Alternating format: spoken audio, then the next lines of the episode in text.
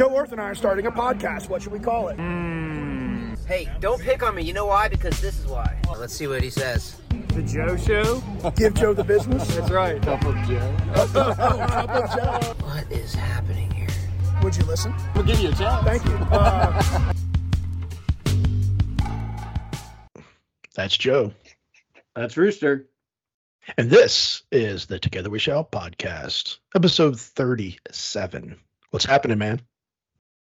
Kicking it, kicking it, kicking it. There. It's funny. I thought why I thought 38. Damn. I even mean- numbers again. Yeah, the even odd number thing. And and so I'm winning today because in my mind I see an odd number, but like for some reason 3 and 7 will also always make 0, like 10. It's weird, dude. Why does my head Yeah. But it doesn't. It's not zero. It's one and then zero. Yeah, but the 0 and the I don't know. Anyway, Well, he, dude, Owen's like not struggling with that, but like he doesn't like I guess understand that there's uh 10 numbers, you know, like Mhm. one through nine, and then the zero being the 10. He's like, no, Mhm. it's it's nine and then 10. Mhm. I'm like, yeah, but that's a one, and it, it's just like he's like that that doesn't make sense. Little known fact in the sixth, seventh, and eighth grade, I was part of Math Counts. This is a national organization that competes at the local and state level in mathematics. And they taught me that it's not one through nine, it's zero through nine. And the second you switch your brain to see the zero, then the one, the 10 makes sense. Yeah, it's Yeah. uh, but then like infinity came up, and he's like, Yeah. he's like, what number is infinity? I'm like, it's in, it's a sideways eight. It's in just infinity. And then he's like, well, Yeah. what what number is it? I'm like, just say like nine for the rest of your life. That's inf- it just nine forever. Nine, nine, nine, nine. You know, he's like, Yeah. But when does it end? I'm like, that th- this is the definition of infinity. It, it, it doesn't end. So it just cycles back. Like, Yeah. I don't. I, now I'm confusing my own self, and I'm like, we haven't even left the school parking lot yet. Just got in the truck, and I'm already confused. Well, I'm wondering why. I thought he was going to say, well, why, if it's nines forever, isn't it eight laying down? Shouldn't it be like a nine laying down? And then suddenly we're getting into, you know, weird messages about sixes and nines laying down horizontally and into windows. See, I go from numbers to it's bad. I mean, those were numbers, but yeah, I don't know Yeah. if those are numbers we really want to speak No, they're about. the- They are the best numbers. But anyway, I digress. Uh, I good thought five was the best number. It is five five baby all day all night. Hey, uh, didn't you go to Dave Matthews Band concert or something? Don't you want to tell me about how awesome that was? They still just jam out, man. It's like I mean, like when I saw Chili Peppers or Garth, you know, Crows in the last year. Like these older bands are still crushing. And he played for three hours, which I was not. Not, and the probably the only reason he stopped is the um curfew of the venue. But no opening act came on and just right away started going and played back to back nights. So and that was his first time in Wilmington, uh, and he said like almost 30 years. Weather was perfect, sun setting over the river downtown, and Yeah. uh, you know some marching ants. It was cool. Yeah. Some marching ants. Well done. Well done, tripping billies. Hey man, so Mhm. let's jump into this episode, dude. We're uh we're we're we're excited. Get a couple jarheads in a room and see what happens. Jarheads is another name for Marines. So without further ado, let's bring in our fellow jarhead, Kelly O'Clair. What's up, man? Hey, how's it going, guys? Long time no see. That is true. been- Yeah. I That still hate fun, the fact bro. that you guys have full heads of hair. Oh yeah, dude. My and I have to cut my shit, bro. Mine's Like, it's coming. fucking Well, they like- got crazy hat. Yeah. But I keep my yeah. His is too much. I keep. yeah, I, keep it- remember when yours was real long, Rooster Yeah, I did. It was it was my Kurt Cobain phase. phase. Yeah, exactly. I had to figure that out. Yeah, I it was very. It it led me to actually write a poem um, that I ended up titling "Later's." It, like if you know if I say "Hey later," right? Yeah. It said it was it was later with an S on the end. I call it "Later's," and it was me reflecting on how society viewed me with long hair vis-a-vis how society viewed me when they knew I was of military service. And it was an interesting internal reflection to know that just by the appearance, uh, you were you wouldn't wave back to me or you would judge me in a certain way just on the appearance. It's really, really insightful for me, again, as a cisgender white male who the United States Constitution was written for and by.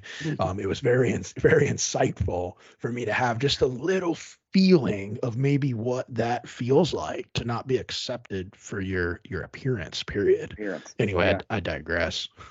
No, that's pretty cool. We have to ask you a question. It starts off with where are you physically located and why do you think you're a guest on the Together We Shall podcast? Well, right now I am physically located in Quantico, but I live in Washington, D.C. So I make the reverse commute every day down here to lovely Marine Corps base Quantico. Um, yeah, I love. Some would say lovely, others would say differently, depending on uh, what you've done here and how many times you've been back here. Um, and why I believe that you guys asked me to be on the podcast is one because two gentlemen like yourself with beautiful hair, you got to have it balanced with a bald dude because you know that's just the way it works. Um, but uh, I would venture to say it's uh, you know our love of uh, our love of running, um, our ties in the Marine Corps, the fact that all three of us uh, have inadvertently served together um, at least once. Um, and then the last time is you know it's June first, so it's Pride Month. So I bring a different side of inclusion, which I know is exactly what Ansley's Angels has always been about, is making sure that the inclusion piece from doesn't matter who you are, where you are, what you do, you're always part of the family. So I think that's kind of the tipping spear of June 1st here. That's why I wore my my Pride LGBTQ shirt for you today. Dude, I think we could just end the podcast because you basically I think that's it. I think that's it. I mean, we have not had a guest come on and give a more succinct answer that covered all the breadth of, of the why. Um, so bravo, well done. You like it's kind of like intelligence professional or something, like reading our brains. I, I did a little bit of my research, like Joe always says at the beginning of the podcast. You know, he he spent a little bit of time doing some research. but I, I, I do want you to know that uh, Lori is the reason that you're on the show. Uh, she told me I was uh, walking with her about ten days ago, and I was like, "Hey, who who makes sense for our next guests?" And she didn't even tie Pride Month to her answer. She said, "You know, you know who's got a story? Kelly." Kelly, Kelly, you need to get Kelly on the show. And I'm like, bro, in fucking Pride Month's next month. I'm like, this is crazy. Yeah, I love that. She goes, oh yeah, it is. I'm like, so um, no, no, that Mhm. Loria was the was the the tickle, if you will, that the led to this. Yeah. Yeah. No, I love He, it. I uh, I- that's great. Uh, Joe, go ahead, man. I have I have so many things I want to say just based on what he opened up with, but your turn. So you mentioned, you know, inadvertently serving with all of us at one point or another. So remind me, where did we all meet? Well, we all met in uh, actually, I think the first time I ever met Rooster was uh, lining up for a run at the Marine Detachment on Dam Neck. Uh, and I just remember, you know, him walking up and down, you know, a ball of energy at 5:45 in the morning, which nobody should be that energetic in the morning, but watching all those young analysts all lined up, and as he walked by, just snap to, and away they were ready to go. But they always had like this. Other people would walk by and talk, and these kids would continue to talk, and so on and so forth. And Rooster would walk by and talk, and they all stopped and like they knew that he was about to say something or pontificate on something or some group of information or something that was going to make them all like super excited and be the best best marine that they could be so it was always really interesting um and joe uh, you and i same same base we crossed paths but i don't i don't remember where we first met I think uh in the gym down at uh Bomb Hall maybe. But yeah, I couldn't uh pinpoint it either. Either way, it's 15 years ago, just to put it into context. So 2008 is when all three of us made one another's acquaintance.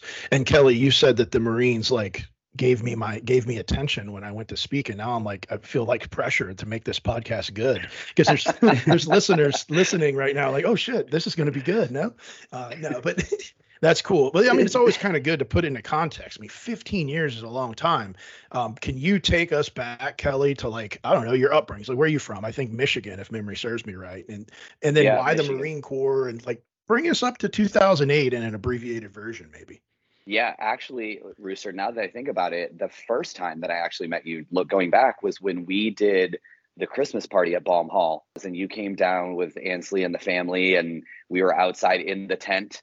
That was the first time I ever met you. Um, Mhm. When you when we did that, and we had the Um, I just remember you and um, Lori had brought presents for all the kids and so on and so forth. And I just remember um, uh, uh, watching Ansley's brothers and sisters helping her unwrap her sweatpants, um, her little sweatsuit that you and Lori had got her. And it was just you guys sat up front by the Christmas tree and handed out gifts. And it was, I just remember looking at that thinking, like, that's a family, like everything going on right now. And he takes the time to come down and serve as Santa Claus for for our command and our people. So that was sorry, I just had to digress on that piece there.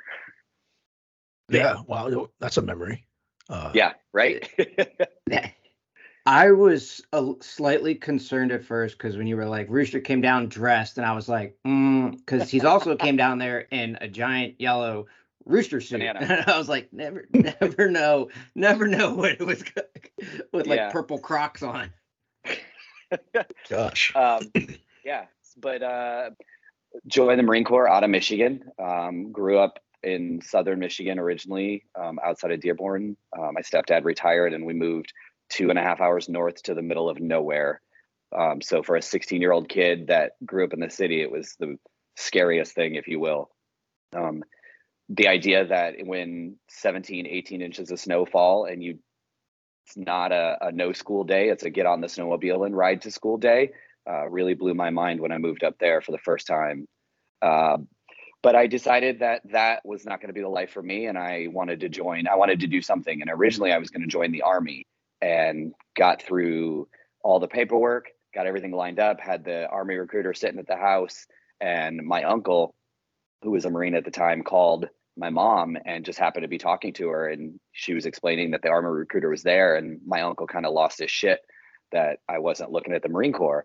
And I said, well, the Marine Corps never came and talked to me, and the Army did. So, you know, if they really wanted me, they would have they would have come and talked to me. Uh, the next day, I walked into school, and as I walked in, there was a Marine Corps recruiter standing at the the, the check-in desk when I got in for uh, my first period, and the gentleman happened to just mention the comment, "Oh, are you Kelly O'Clair?" And I was like, "Yeah, who are you, and what do you want?"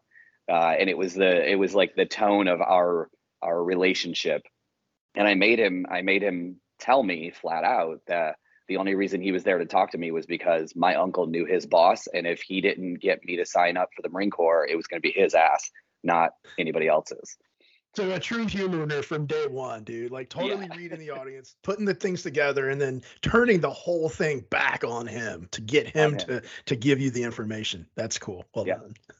Yeah, and then we so I signed up, decided that I was gonna go. I was originally gonna go be a legal admin kind of guy.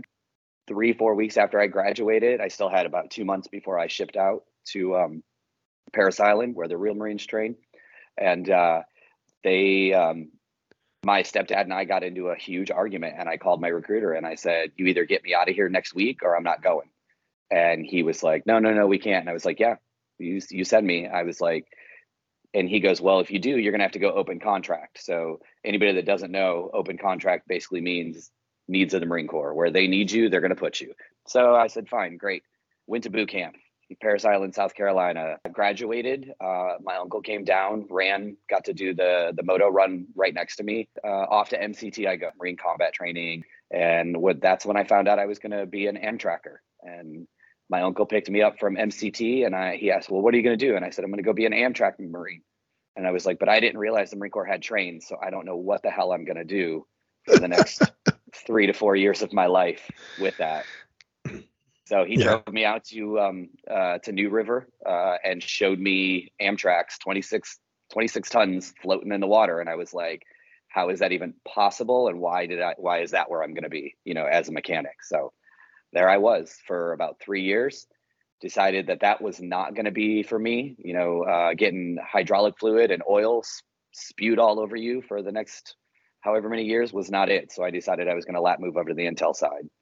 And that's where uh, our paths crossed later later down the years. And then eventually you you made the move into the intelligence community sometime prior to 9/11 or before 9/11. 2001. I remember 9/11. We were sitting in our conference room at the the team house, and they had that. we always had the news on outside, uh, like in the lobby area. And I remember somebody interrupting the brief that was going on for the whole company, everybody came out and we basically watched the second plane fly into the twin towers and immediately camp lejeune got locked down um, like no calls going in no calls going out and every phone in the team house started ringing so we knew we knew this wasn't good So your oldest daughter, correct me if I'm wrong, is 21 now. Is that correct? just turned 21 yeah So if I'm doing the math, like she, she was not quite born yet. So you're you're expecting to bring a child into this world when 9/11 happened. Take me there. Yeah, it was um, my Gina was pregnant at the time, um, and I was more.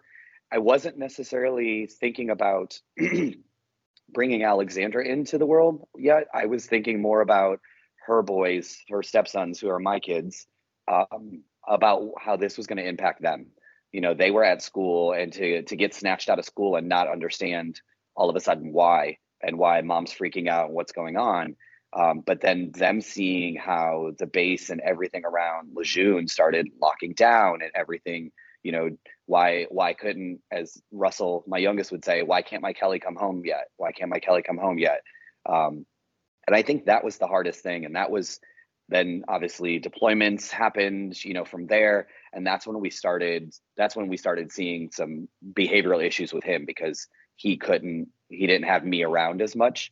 Uh, and so it, it, that's when the impact started, uh, not really even thinking about bringing Alexandra into it. Um, and then when she was born, that was a whole different side of it. Cause I mean, once you have your own kid, like your world spins separately than your kids that you're raising. Um, but it's, it was just, uh, yeah, a young sergeant having three kids in the world and not knowing if our base was going to get attacked yet next or what was going to happen really kind of tried to put everything in perspective and of course being brand new into the intelligence field and not understanding like i can't really talk about what's going on as much as i would like to but it's a it's it was a weird having to talk around what we could talk around Yeah.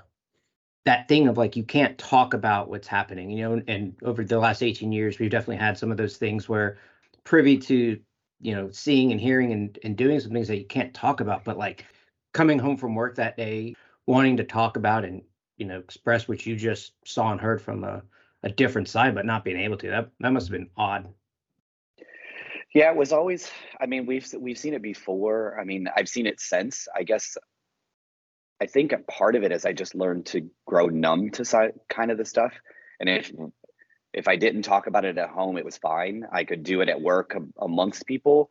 Um, but yeah i mean there's things that have that have definitely happened that you hear about or somebody talks about later and you just want to jump into it and you want to be like let me tell you the background of why i know this and what what it's doing. And it's it's different. You i mean you can't. And um, my fiance now you know works for cbp used to work for dhs um, and so he would come home and talk about stuff. And i'm like yeah i kind of already knew that but i couldn't say anything right?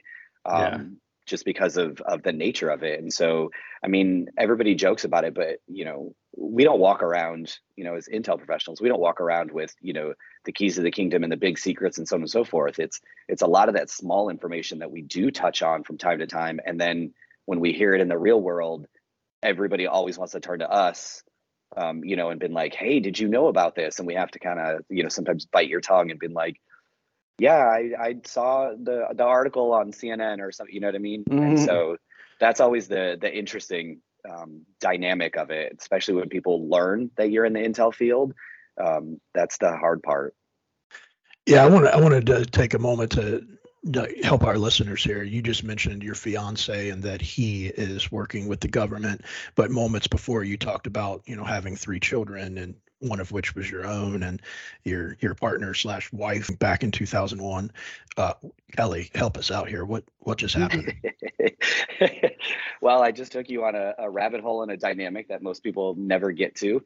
Um, but yeah, so I was married. Uh, my best friend, my ex wife, Gina, um, is actually going to be standing up in my wedding as my best woman um, in November when we get married. Um, but I was raised um, good Catholic boy, you know, and and in the the Catholic faith, it was get married, have kids, and and go forward. And so um, I didn't realize that I was gay until I was 23, 24. ish.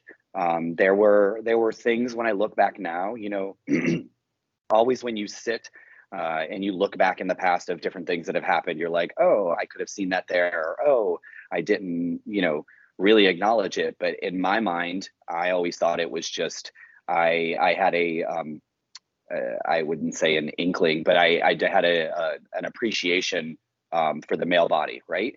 Um, and that's kind of how I I validated it in my own mind because at that time, like you don't talk about being gay. It's not something you discussed. I mean, it was it was very very hidden.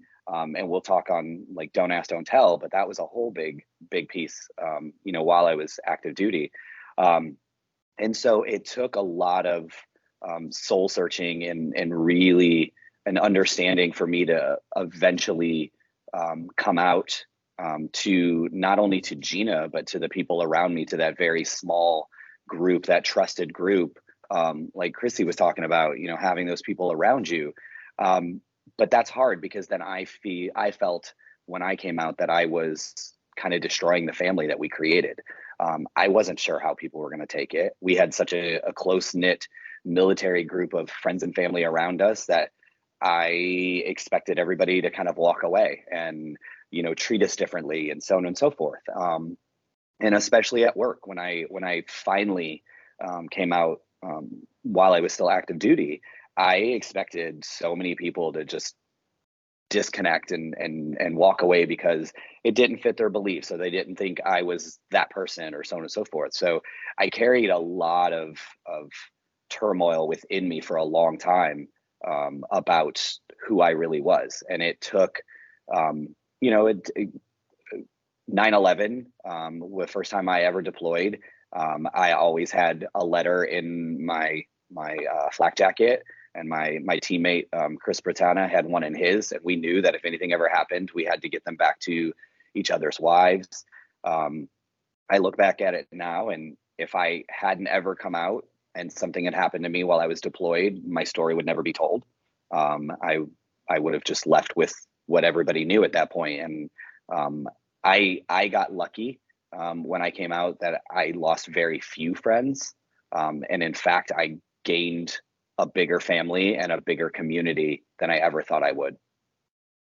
Yeah, dude, thank you a lot for sharing that. I, I have a lot of follow ups. I want to give Joe a chance to to go because I'm going to take us on a journey with a couple questions. But Joe, thank you for taking us down that uh, very brief, which was I'm assuming a long time in your life. But we're also coming off the the heels of you know mental health awareness month. And i can imagine from that if there was a time if you can remember you know sitting on the couch going yep it's official uh, i'm gay to the time you told gina there probably wasn't a lot of i'm assuming a lot of people that you could like have a conversation with and like bounce this off and open up and try to seek clarity. You had to like you said keep a lot of that inside of you. And i'm wondering how did that impact your mental state um, it was it was rough, I will tell you, because you're absolutely right. It was a lot of conversations in the car, a lot of talking to myself. Um, even at that time, it was that that fear of going to um, a psychologist or a psychiatrist um, in the in the military, uh, because I was always told if you go seek psychologist and you go seek help, that that's going to affect your clearance. And my clearance was my life because we needed it to do our jobs. Um, so I did a lot of just my own personal stuff, which really ties back into kind of Ansley's Angels and, and the connection that we have here is I would go run um, to relieve my stress. I would when when I got to those points that I didn't know which way to turn and I didn't know how to process it, I would put my shoes on and I would go run. And I would run to the point of almost exhaustion and then realize, oh crap, I'm 11 miles away from home. Now I have to turn around and go back. Um, I used it as my stress reliever for a long time, um, no matter what the situation was, because nobody could nobody could judge me nobody could say anything nobody could pick on me while i was running. It was me and my music and the ground right in front of me and i used it um, as my own kind of therapy because i had nobody to talk to at that time. Yeah, that's that's some heavy heavy stuff to ponder and to think about. Um I, I want to talk about that a little bit more, but I'm going to need some assistance. So, ladies and gentlemen, it's Miller time. It's that part of the podcast where we invite you to grab your favorite beverage. Um, and if you're tube fed, turn to your caregiver and say, Come on, bro, hit the button. Looking at you, Josh. Uh, today, I'm going with something new, Joe. I know you didn't ask me, but this prebiotic soda. This stuff has fiber in it, dude. I I'm going with this. So Kelly, what are you, uh, uh, Joe? What what what are y'all? I I don't know. Like I feel like your your gut's good. Like you don't need more of that now. no, you have to have 30 to 35 grams of fiber a day. How many are in that? Just two. Okay. Any This is any great. sugar? Any added sugars? Uh, eight percent of your daily. This is great, And- man. Can you turn around? Did it say poopy? Uh, it might have. It's a it's it's poppy.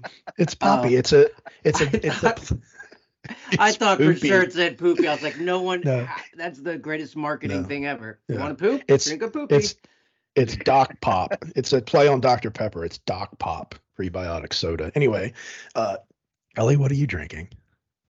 I am drinking a good old cold brew with some almond milk so that uh, I don't have stomach issues. Good, Joe. What do you got? You got some cup of Joe? Uh, I am drinking a a hot brew, but also with almond milk, uh, because I'm just trying new things. It's good. It's good, y'all. So yeah, Miller time. Hope y'all are enjoying yourselves. Uh, right before we did Miller time, Kelly was bringing us up to speed on his journey and uh, and truly embracing all that he truly is within. And a couple of the things that came to my mind, and you, you briefly mentioned, "Don't ask, don't tell." But for our, our audience, just to be clear, "Don't ask, don't tell" is a policy that was in place from 1994 to 2011 um, that basically said, in a, in a nutshell, that if you are gay, uh, you cannot openly serve in the in the military, and if you are in the military, me, Kelly, Joe, we're not allowed to ask if you're gay, and and the other side of it is one who is gay cannot tell. So don't ask, don't tell. What a policy! It was in place for some time.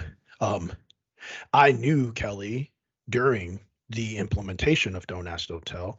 And based on what we just learned, Kelly embraced or realized his gayness during that period of time.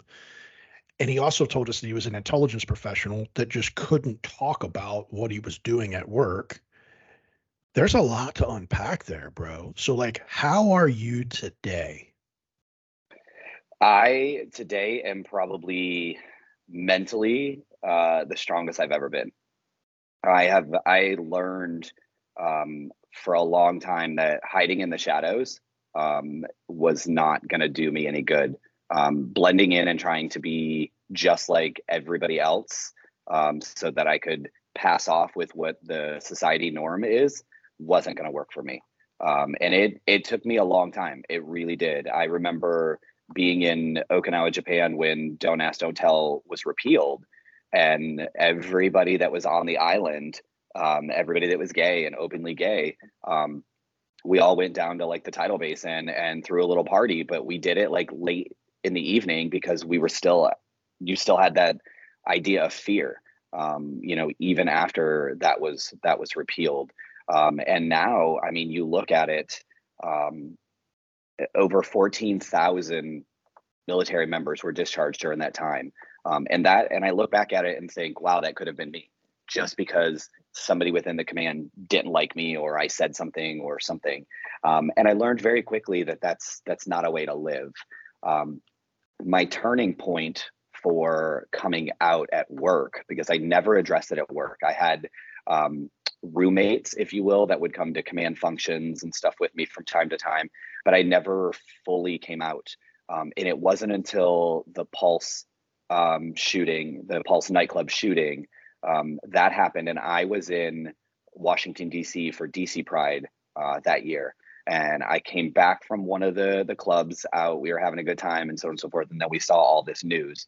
Um, and I was packing up my bag to drive home from DC back to Virginia uh, Virginia Beach. And I remember sitting in the car and just kind of this exhausted feeling that that very easily could have been any of us last night that were in any of those clubs. Um, most of the clubs uh, in the DC area are relatively small. They have one way in, one way out type of thing. Like it would have been, you know, fish in a barrel if anybody. Same way that that the Pulse shooting was.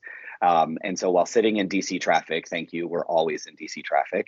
Um, I decided that I was going to kind of write a post on Facebook and officially put it out there um, that I was I was gay, and if you didn't like it, you could either remove yourself, you could be part of my circle, you could do whatever. But I felt that it was that moment where I had to I had to live my true, authentic self. Because if something like that had happened, again, like I was saying earlier, if I had been deployed and something happened to me, my story would never be heard, right? Um, if something had happened to me in one of the clubs, my story would never be heard. And I don't, I never wanted um, my kids or Gina um, to have to answer for those questions, right? Um, and you know, it was just it was a, a, huge pivotal turning point. Going into work on Monday, I was scared. I will tell you, I anticipated getting a lot of cold shoulders. I, uh, there was a very a couple of folks that were very very religious.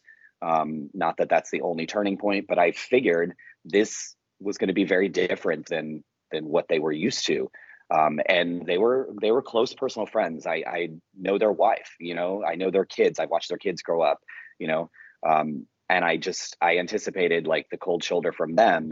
And when I walked into work that day, the one the one guy walked by my desk, put his hand on my shoulder, and said, "You'll always be Kelly to us." And then walked around, sat down at his desk. And I'll tell you, I'm I'm not really a crier when it comes to watching sad movies or things like that but when like the emotional things like that hit like it took me everything i had not to like just sit at my desk and cry knowing that i made this big uh, to do up in my head because i had all these people around me that i could talk to but never felt comfortable to do that Man, that's huge, dude. And for the listeners, you know, Kelly referenced the Orlando nightclub shooting of June of 2016. So I mean, we're seven years removed from that, and we're still seeing uh, in our in our culture, we're still seeing people akin to Omar, the 29 year old who killed 49 people and wounded 53 in this mass murder event. Um, just absolutely still seeing this type of stuff. And and some people are like, "Oh my gosh, what's happening in the world?" And I'm like, "Well, well slow down for a second. Like Stonewall riots are is a real thing. And I'd be remiss if in June we didn't acknowledge the Stonewall riots because we have people listening that know it's Pride Month. And if they're still listening and they're not supporting Pride Month, I'm surprised and I'm happy. If you don't believe in what Pride Month stands for and you're still listening, thank you.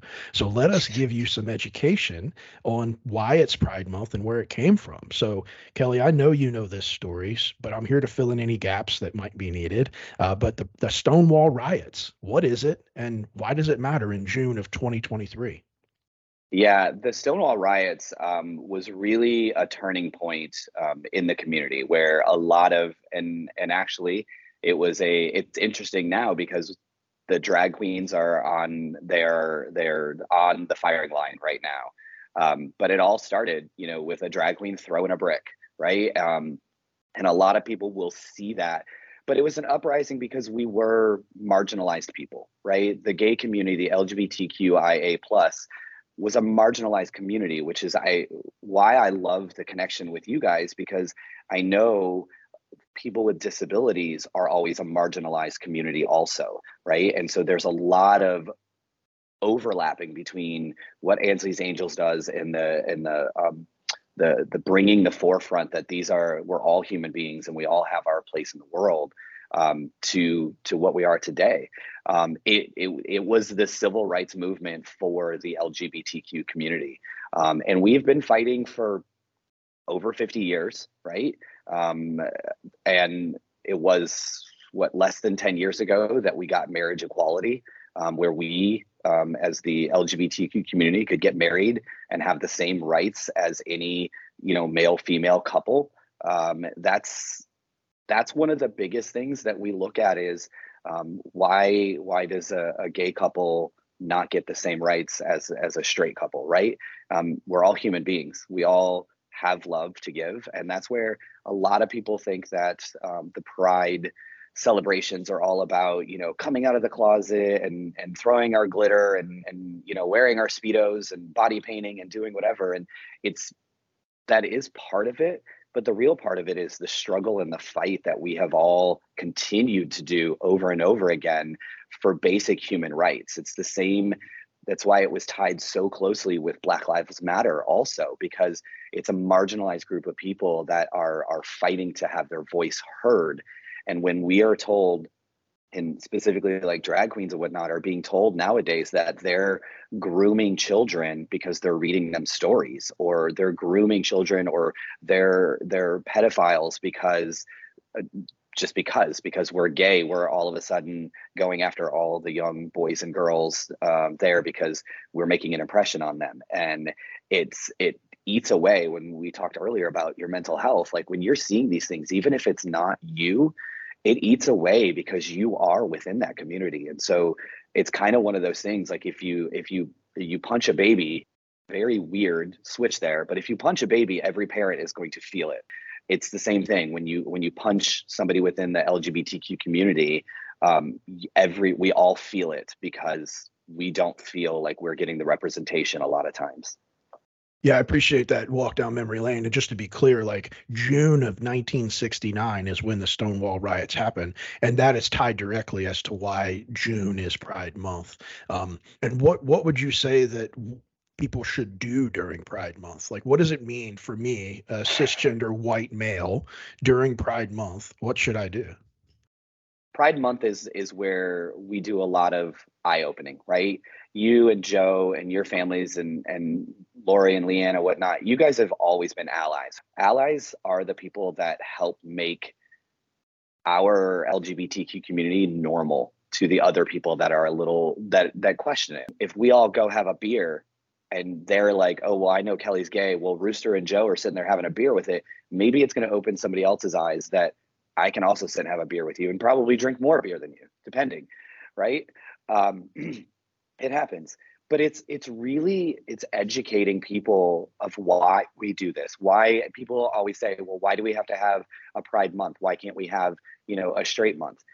You can have a straight month. Like we're not asking for something special that you guys don't. We I love nothing more to take folks that have never been to a pride parade to see what it is, to see grandmothers walking down the street holding signs saying they love their grandson, they love their transgender grandchild, to seeing churches that are opening their doors and saying, if you were cast away from your church, our doors are open. We're inclusive.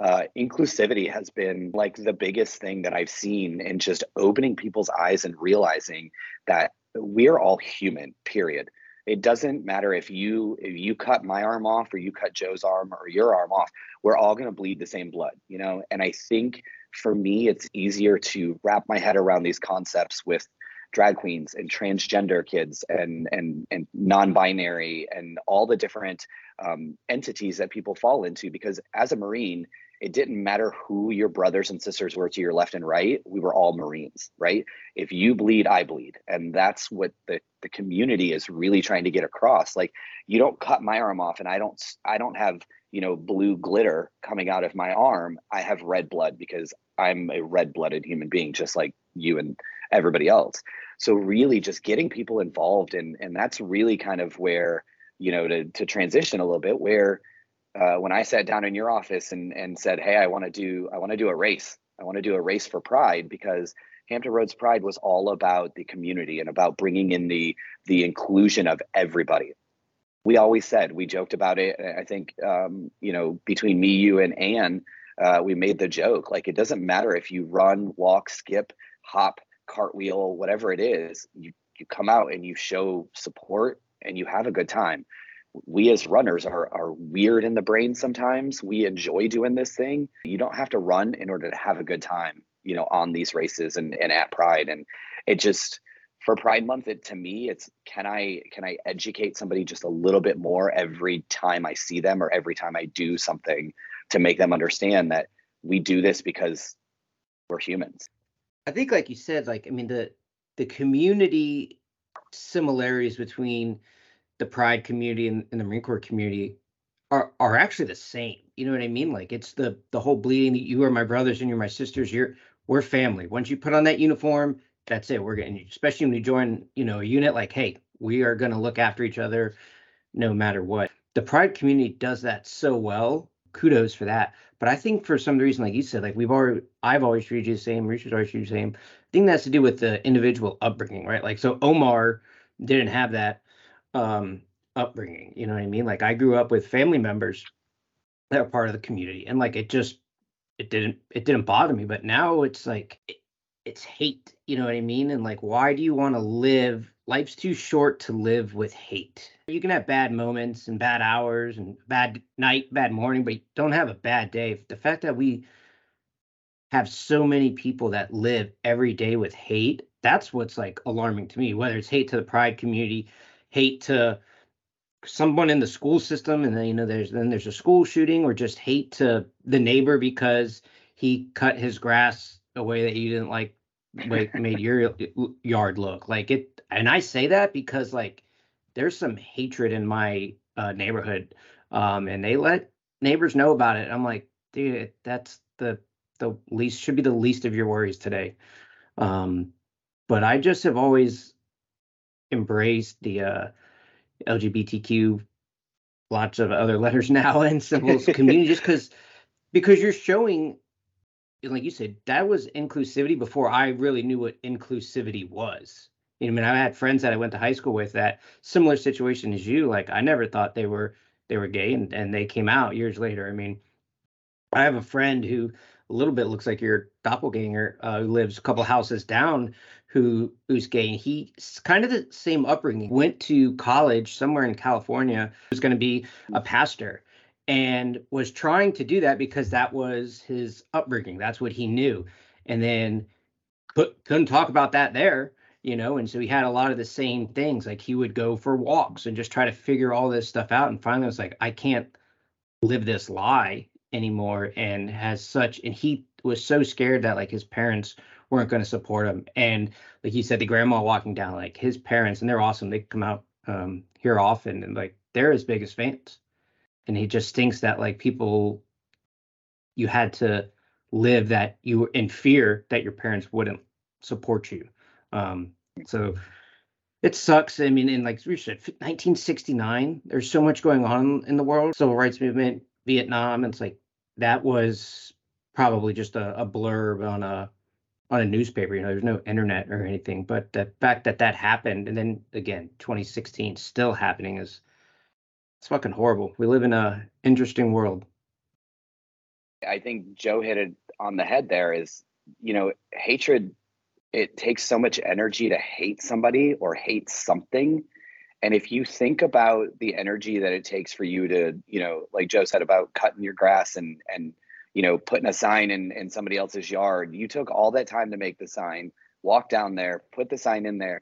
The amount of positive things that you could have done at that point are, are exponential. And the idea in the community, because we have so many of us have lived in fear and and and um, you know trying to hide who we are now. I love nothing more when I see this younger generation getting to live their authentic life from eight years old now, right? These kids are they're coming out younger and younger because they feel supported and able to be who they are you have so many more organizations and so many more people to turn and talk to. Um, one of my one of my good best friends, um, she is the international known Navy drag queen. She performed um, in drag on the USS Ronald Reagan, and she has been dragged through the mud by by uh, people both in the military, people that have served previously served, people that have you know uh, political affiliations and so on and so forth to the point where you know she had to basically get PAO to make a statement on her behalf on his behalf um, because he was asked to be a digital ambassador because of his presence on social media and so on and so forth um, and everybody twisted it. But he's still out there doing what he can because like he said last night when he was performing um, it's because of people like me that went through Don't Ask, Don't Tell and paved the road that he's able to do what he does in the military now and support other people. So that kind of hit me a little hard last night, never thinking of me as like, you know, like paving the road for the future generation. But I guess we all do in some way, shape, or form. But it's, you know, going back to what Joe was saying, you you get rid of the hate in your life and you you learn to live authentically and support the people around you why we why we don't applaud people when they do great things doesn't matter what it is. It's a good thing. Like support them push forward and and have like you said joe have a great day you know? I was brought up uh, Catholic as well, Kelly, and um, through my journey in Southwest Louisiana, I definitely can recall being taught, whether it was your sexual orientation or your identity, that those things had to be consistent with how you presented. In other words, if you have a penis, you are a man and you should live like a man. And that if, as a result of that, you will be he, him, and that's how you'll be referred to. You'll have a gender and you will do man things. And if you're anything other than that, you are different. Um, and that difference is because you have lost your way or that you are not keeping consistent with the the life and teachings of Christianity. Yep. I'm so grateful for where I am these days in my education and understanding. Can you give me something from your perspective that that is in response to this idea that you have lost your way and or you're not consistent with your Christian Christian upbringing? You understand my question? Yeah, I do, and and I I a thousand percent agree with you. Um, I I just remember that that was always you know if you weren't a, a, a man doing man things like you were, then you were less than right. You were always discounted. Um, um, you know, just to throw back, I remember in middle school because I was a competitive dancer. I was always less than because I didn't play football and I didn't do soccer and baseball and so on and so forth. So I, for a long time, I always felt that I was less than. Um, and even joining the Marine Corps, like I did it. A lot of people say I did it because I wanted to prove something, and I did. I wanted to prove that when you put your mind to anything, you can you can do anything, right? Um, but to answer your question, um, knowing that there is a community out there that supports you and understanding that you haven't lost your way, you're not going away because nobody knows what your path is other than you. Um, that you are exactly the way you were designed to be, both mentally and physically. And sometimes that doesn't always coincide with how we feel inside. Uh, a lot of transgender people right now are having huge identity crisis. And it doesn't mean that they're less than a person. It doesn't mean they've lost their way. It means that they have a different path right? And that they have a path of people that are supporting them. And if they learn to live who they truly are and the people then the people around them will support them. The people around them will learn to love them. And and and if they don't then they're not needed in their life um, it's very hard to say that sometimes you have to cut the the fat out, right? You know, the people that don't necessarily support you, whether it's family, it's friends, and so on and so forth. Sometimes you need that that breath of fresh air, that distance away from them to really find your who you truly are. Um, I will also say the biggest thing, like Joe said earlier, you know, coming off of the the mental health awareness month, is it's okay to go ask for help now. There is so much so many people out there that that know so much more than I do, right? Um, about gender identity and you know how you battle through these things and how you um, how you don't necessarily have to uh, you know mutilate your body um, as many people used to in the past because they wanted to be something different. Um, you don't have to hide in that um, in that darkness anymore. But that there are so many services out there, and there's so many people um, I will also say our community is not always perfect, right? I don't think any community is. There's a lot of um, there's a lot of inclusivity. Um, we accept a, a, a, lot of people, a lot of different communities do, but there's also a lot of infighting. There's a, a lot of stereotypical stuff. There's a lot of people that are still very in the closet in certain parts of their life, and they they lash out. Um, into that, I would say you need to find what truly makes you happy because until you identify with who you truly are you're going to continue to fight those demons you have to find that circle um, uh, that that that that close knit people around you that when you're in those darkest moments, when you're having one of those bad days, that you can pick up that phone and say, I just need to talk. Because uh, sometimes, like I said, the a lot of people don't have somebody to lean on, especially if they're going through that that crisis identity of who they are, that sexual identity of who they are, um, accepting the fact that they are gay, uh, non-gender, non-binary, transgender, or whatever it is if you don't have a person that you can just sit and talk to and let them listen, it, it, it puts you in a very dark place. Yeah, no doubt. And and what if you're in that spot and all you're hearing is the megaphone of whatever news network is on, or all the things happening now between Target and between you know Chick Fil A now, um, and and you're hearing this and it's making you feel like you are indeed not right. Like you are indeed sick. You are indeed struggling. Like what what do you have to offer to the voices that are saying you are sick? You know, Kelly, you say you're gay. That's because you've lost your way. What is your response yeah. back to that? Well, my response back to that is usually, usually a line of four letter words about how close minded they are um, but I'll keep that off the podcast.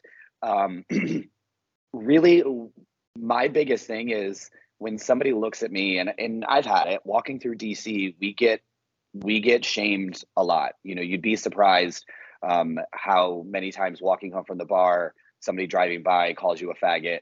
Um, or you know, you know, screams out the window, "Go home, homo! You don't belong!" Blah blah blah. Right? And I'm like, I do belong. I own property here. Thanks.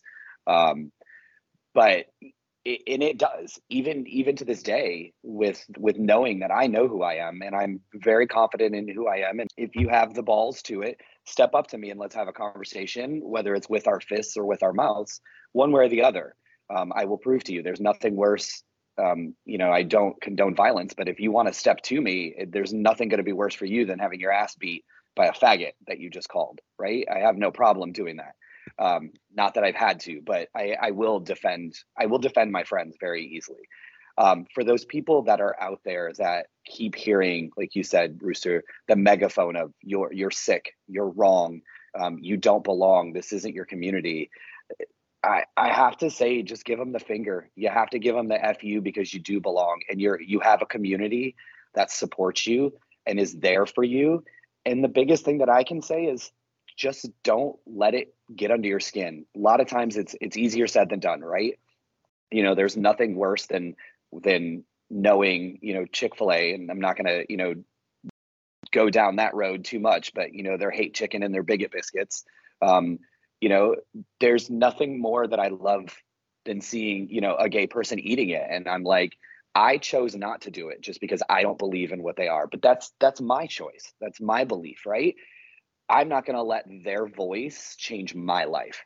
I basically push them aside and I move forward and try to always look for the positive things. When I'm walking around the city, I'm always looking for those businesses that are LGBTQ inclusive. I'm always looking for those ones that don't just put out, you know, uh, t-shirts and whatnot during Pride Month because it's the, you know, the um, the corporate gayness, if you will. Um, I look for those businesses that support year round those businesses that support you know equality you know human right human rights campaign and those type of businesses because those are the people that get it and those are the people that you want to surround yourself with and understand even in the smallest of cities in in backwoods nebraska or iowa or something there is a gay community. It's sometimes it's hard. You got to find it. Um, but getting out and making yourself known and getting involved getting involved in different organizations, I think helps you build up that skin and helps you feel like you really do belong when everybody else is telling you you don't.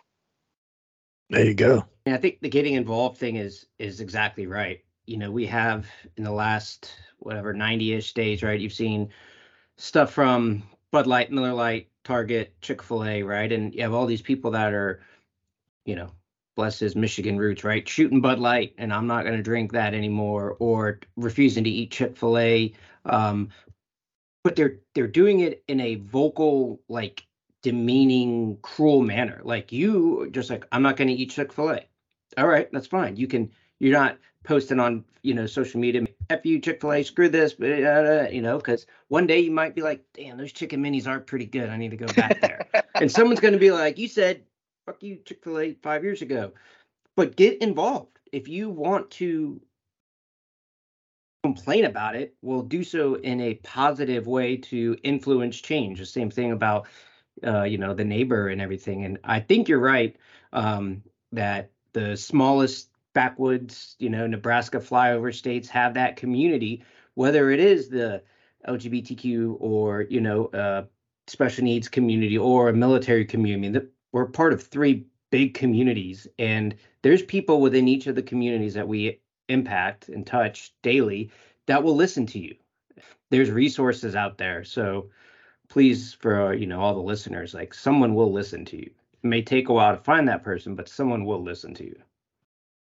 Yeah, and I have to say, Joe, that's that's one of the the big things uh, that people always seem to forget, and I think we, the three of us, get it. Um, is how interconnected we are, and how interconnected our communities are, and how easy it is for somebody to reach out to one person and say, "Hey, I need this," or "I need help finding this," or "I need somebody."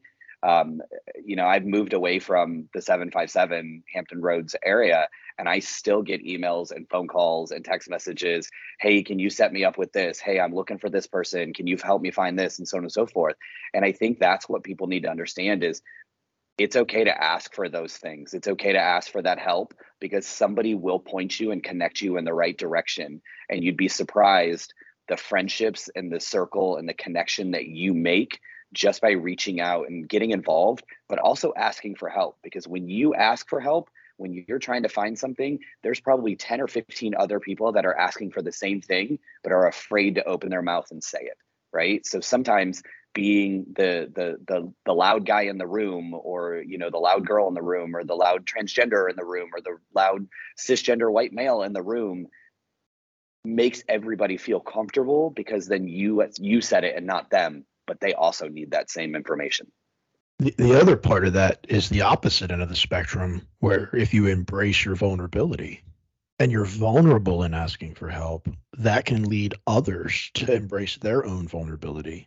And that can create this wonderful ripple effect of people realizing that, hey, we're, we're not all as stoic as we may want our social media profile pictures to show and and that's critical. That's critical. And providing yeah. safe place for others to feel like they can be vulnerable. And that's what this together we shall podcast has aimed to do for now 37 episodes is to create a space where some people can come together and have a conversation that may not be the conversation that would be had live on you pick a channel but rather come here and be human. So, Kelly, man, I, will tell you, dude, I sincerely appreciate that you have accepted the invitation and that you came in here. And uh, me and Joe just hope that you felt welcomed and that you felt like that sense of belonging to be part of this podcast today. Of course. I mean, you guys, uh, you know, like I said, I mean, I've known Rooster, I've known you quite a while. Joe, I've known you. I know you guys' as families. Um, you know, I I came to Rooster when I wanted to do something, when I wanted to do the the race, right? But there was, I mean, there was other times, you know, just knowing that you have that safe person that you can talk to. I try to be the sarcastic, funny one because if I can, like Rooster was saying, if I can break somebody out of their vulnerability and, and make them want to come hang out with us or or talk to us or or have a conversation, maybe I'm that reason that they say, okay, I'm going to come back out tomorrow, or I'm going to go to this bar, or I'm going to join a race, or I'm going to do things. You know, it maybe that's maybe I'm that person. And if I if it if it's a smile walking down the street or helping somebody hold open the door or something, I have to hope and and know that maybe that's that little piece that they needed that day. Because we never know what each other are going through that's that day, right? Never know. I mean, we've all lost brothers and sisters, you know, that we would have never known that they were going through something without finding out that they that we no longer have them. Um, and you just you then you go back and you kind of beat yourself and you wonder like, could I have done something more? Um, did I did I do enough to make them feel accepted and included? One of my favorite things of the race, and they've they've become a huge thing now, is the mom hugs um, that there's always like a mom standing there holding a sign that's like mom need a hug? Like mom hugs free hugs so on and so forth. And the first year that we had this lady out there she was um, she had didn't know anything about the race. She didn't know anything really about the community. She was down visiting and she heard about it. And so she decided she's like well i want to see if this is actually going to be you know a wow factor right? Just show up do that support she got more hugs and more photos and more tears and cries and, and whatnot because there was such a, a a broken piece of the community that their families walked away from them or pushed them out. And to just have a random person want to give you a hug and tell you you're okay and that if you you're, you are someone special and and just that that again that little piece of niceness just carries through. And there are people in the community and, and everywhere that will remember that that real embrace that they got from a stranger for the first time in years right?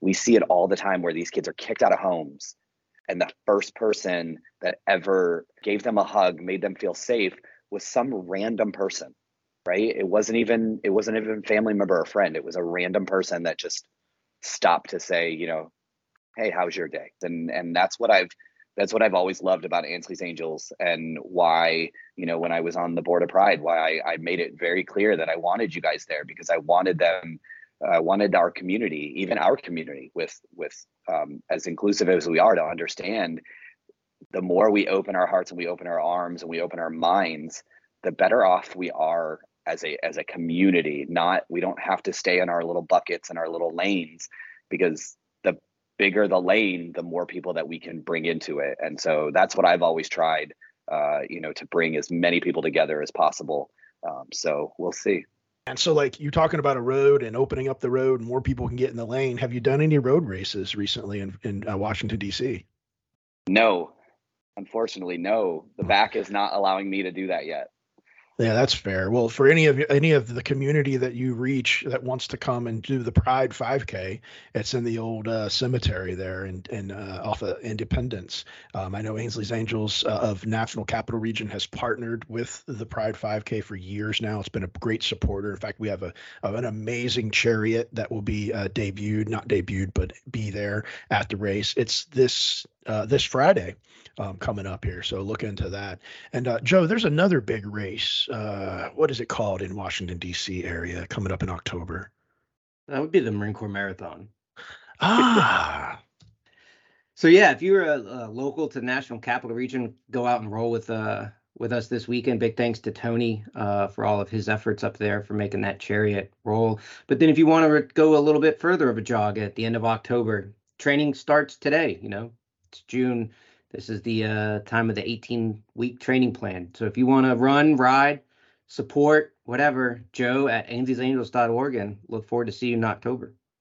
yeah, the Marine Corps Marathon's been a great one for us for many years, and uh, we'd be remiss if we didn't get Joe a chance to make sure you know you're invited. i didn't realize you guys were um, connected with the dc front runners in the 5k in a in a big way. Big way. Um, that's awesome so we took uh, one of our chariots and, it, and it's it's each color of the rainbow. So the, the side panels yellow and then the, the the main chair's green and then the orange on the other side panel. And then we took purple on like the the top and the red and the wheel covers. But it was made possible by monetary support from uh, the front runners all right y'all. Kelly man this has been great. What do you want to leave the listeners with as we roll out episode 37 here on June sixth, two 2023. be nice. Get rid of the hate in your heart and understand that we're all human beings and we all have our place in this world. You don't have to like who we are. You don't have to you know agree with our decisions and you don't have to agree with our lifestyles but treat everybody as fair human beings and you will see a massive change with within you but it's also within the people around you in your circle. That negativity is what brings us all down. It gives us gray hairs it gives us wrinkles it gives us all that great fun stuff uh, that we fight every single day. But really at the end of the day if we are just nice to the person to our left and our right no matter what the situation is we'll start to see a change in our community across the world You know what? I got enough. He's in charge. We're done. This was good. Yeah, we're done here. uh, the structure of this building has reached its capacity. Find your people, and if they make you feel sexy, even better. Hey, y'all. One of the cool things about having 37 episodes now is when our current guests tell us about how our former guests' episodes impacted them and how they reacted to hearing some of their details of the stories. And in Kelly's case, he listened to Christy Cormier's episode 9 and shared with us some revelations and some intersections. And I thought that it would be good to share that with y'all. Yeah. Yeah. Yeah, her, I, I will tell you that listening to that as my first, as the first one, I was like, okay, this is great. And then she started talking about how um, insulated she was making herself um, and Mhm. only having that small. And I was, I, I was right there with her. I was like, wow, Mhm. I know exactly how this feels, just in a different, you know, flip of the of the imagination. And then I started relating it to, I mean, I, I can't imagine what she's gone through with her daughter or whatnot. But I remember when I moved my mom down and with her having COPD and, and everything that she was dealing with, how much time and effort I had to put into helping take care of her also. And I was like, wow, this is, this is mind blowing to think of it. You know, I, I don't, I don't think a lot of people ever really think of how much time and effort and how much you lose yourself taking care of you know somebody that either has special needs or is sick or or whatever. I think they just automatically assume a lot of times like oh they have all this help around them. They don't have to worry about it.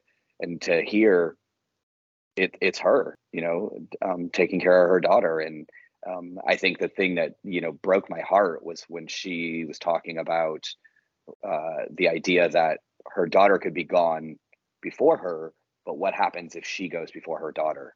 And that alone was like okay let me pull over and wipe these tears out of my eyes type of thing. Because you know from a parent you both know this like you you don't ever want to think of something like that. Um, but the idea that she is already has that formulated in her head was was mind boggling i mean I, I don't i don't have that. If something was happening to me tomorrow i don't have that for brendan. That's just a weird it was a weird dynamic to like listen to and and to hear her her perspective from it. Yeah